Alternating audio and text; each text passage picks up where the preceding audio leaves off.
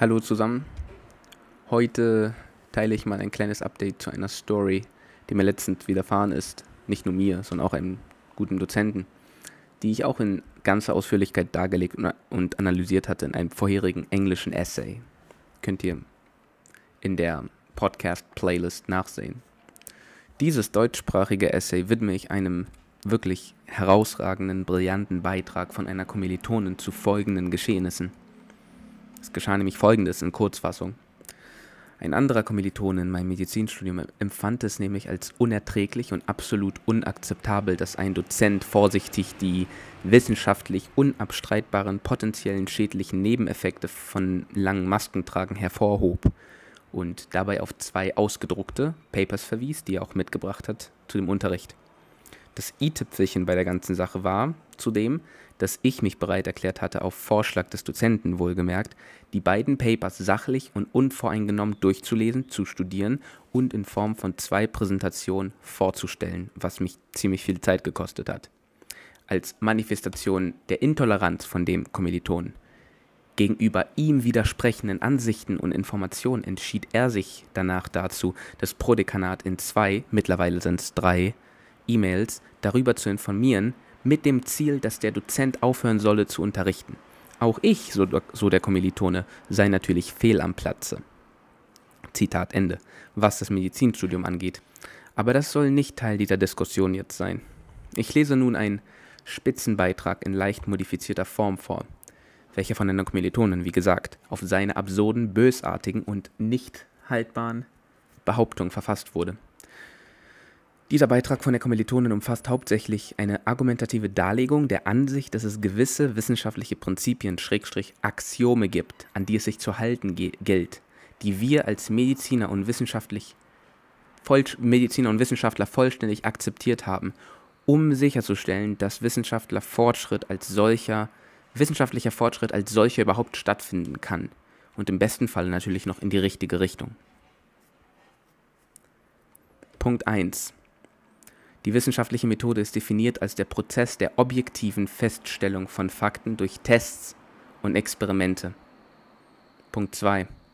Die Wissenschaft nutzt die wissenschaftliche Methode, um die Wahrscheinlichkeit der Richtigkeit einer Behauptung zu bestimmen. Zum Beispiel könnte die Wissenschaft die, Behaupt die Behauptung bewerten, Maßnahme X, wenn sie in der Umgebung Y durchgeführt wird, reduziert die Übertragung von einer gewissen Infektionskrankheit in einer Weise, die statistisch signifikant ist. Punkt 3. Da es sich bei der Wissenschaft um einen Prozess handelt, können wir nicht davon sprechen, dass die Wissenschaft jemals vollkommen ist. Zur objektiven Durchführung von Wissenschaft gehört die Bereitschaft, bestehende Theorien zu überarbeiten. Wir tun dies, um letztlich unser Verständnis der natürlichen Welt bzw. des menschlichen Körpers usw. So zu verbessern. Punkt 4. Um nun mehr auf die Medizin einzugehen. Da auch die Medizin der wissenschaftlichen Methode folgt, ist sie ein dynamischer Prozess. Interventionen werden laufend umgesetzt, verändert und zurückgerufen, mit dem Ziel, die bestmögliche Versorgung für unsere Patienten zu gewährleisten. Ich werde hier kurz was von mir einfügen. Man merkt also nun, Medizin ist eine angewendete Wissenschaft. Es geht nämlich darum, ein Ziel zu definieren, nämlich die bestmögliche Versorgung für die Patienten. Und jetzt gilt es, die richtigen Schlussfolgerungen aus der Wissenschaft zu ziehen, um die richtigen Entscheidungen treffen zu können.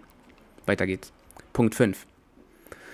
Die Grundlage, damit das überhaupt passieren kann, ist ein offener wissenschaftlicher Diskurs. Vorteile, Limitation, Wechselwirkung zwischen Medikamenten, neue Behandlungsstrategien werden im Rahmen des wissenschaftlichen Denkens immer wieder thematisiert. Ein Beispiel. Der Einsatz von Ibuprofen war ein Durchbruch für die Schmerzlinderung im Rahmen vieler Erkrankungen. Allerdings wurden die Ärzte bei der Verschieb Verschreibung von Ibuprofen mit der Zeit vorsichtiger, da es sich herausstellte, dass es Nierenschäden verursachen kann. Dies wurde jedoch erst Jahre nach der Markteinführung von Ibuprofen bekannt. Wenn man in den 70er Jahren ein Arzt gewesen wäre, der diese Nebenwirkung bei seinen Patienten mit hoher Ibuprofeneinnahme beobachtet hätte, Wäre es dann falsch gewesen, die bestehenden Leitlinien in Frage zu stellen? Wäre man dann ein Ibuprofen-Skeptiker oder ein Leugner, wenn man behauptet hätte, dass dieses Medikament Nebenwirkungen haben könnte? In Anbetracht der Tatsache natürlich, dass, wie wir wissen, alle medizinischen Interventionen irgendwelche Art von Nebenwirkung haben können. Punkt 7. Um eine Analogie zum Maskentragen zu ziehen, liegt unser Dozent, übrigens ein erfolgreicher und erfahrener Wissenschaftler und zudem ein sehr beliebter Dozent, liegt er völlig daneben, wenn er behauptet, Maskentragen könne Nebenwirkungen haben? Nehmen wir an, ihr meintet, er hätte das nicht tun sollen. Ist es dann in Anbetracht der Tatsache, dass diese Diskussion bisher nur einen sehr kleinen Teil von dem Unterricht ausmache, ausmachte, angemessen, jenem Dozenten den Unterricht verbieten zu wollen?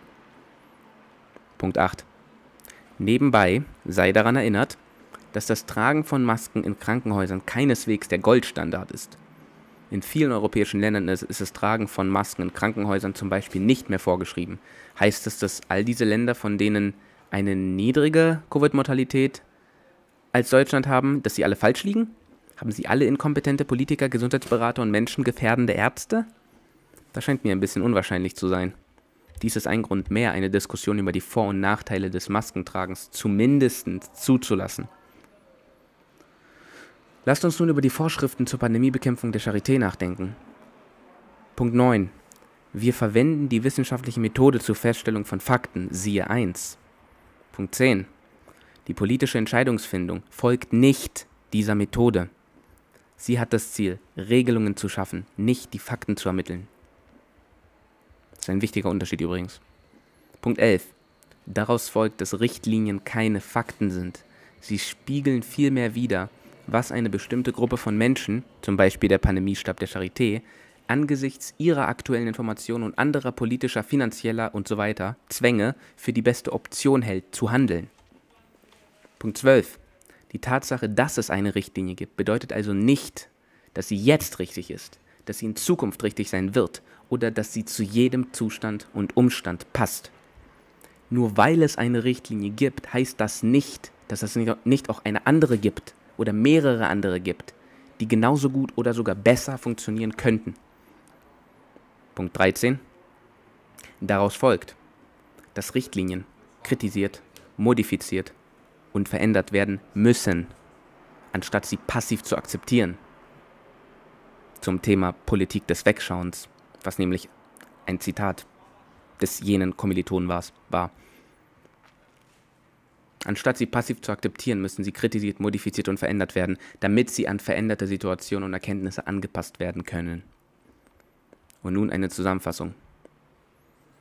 Da die Medizin der wissenschaftlichen Methode, siehe 4, folgt, die es uns ermöglicht, Fakten zu schaffen, siehe zweitens, ist sie auf den freien wissenschaftlichen Austausch angewiesen, siehe fünftens, den unser Dozent in seiner kurzen Diskussion über die Wirksamkeit des Maskentragens anregte, siehe siebtens.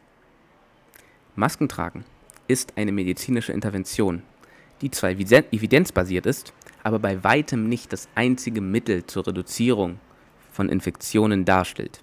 Siehe achtens. Im Gegensatz zur medizinischen Wissenschaft werden bei der politischen Entscheidungsfindung keine Fakten geschaffen. Sie produziert Richtlinien. Siehe zehntens. Richtlinien haben daher nicht den Anspruch, die alleinige Wahrheit oder den besten Ansatz für eine bestimmte Situation zu repräsentieren. Siehe zwölftens. Daher komme ich zu dem Schluss, dass es akzeptabel ist, ich würde noch hinzufügen, absolut notwendig und unabdingbar ist, Richtlinien und bestehende Theorien in der Wissenschaft zu kritisieren. Siehe 13. In der Tat hängt der Fortschritt sowohl der Wissenschaft als auch der Politik genau davon ab. Vielen Dank.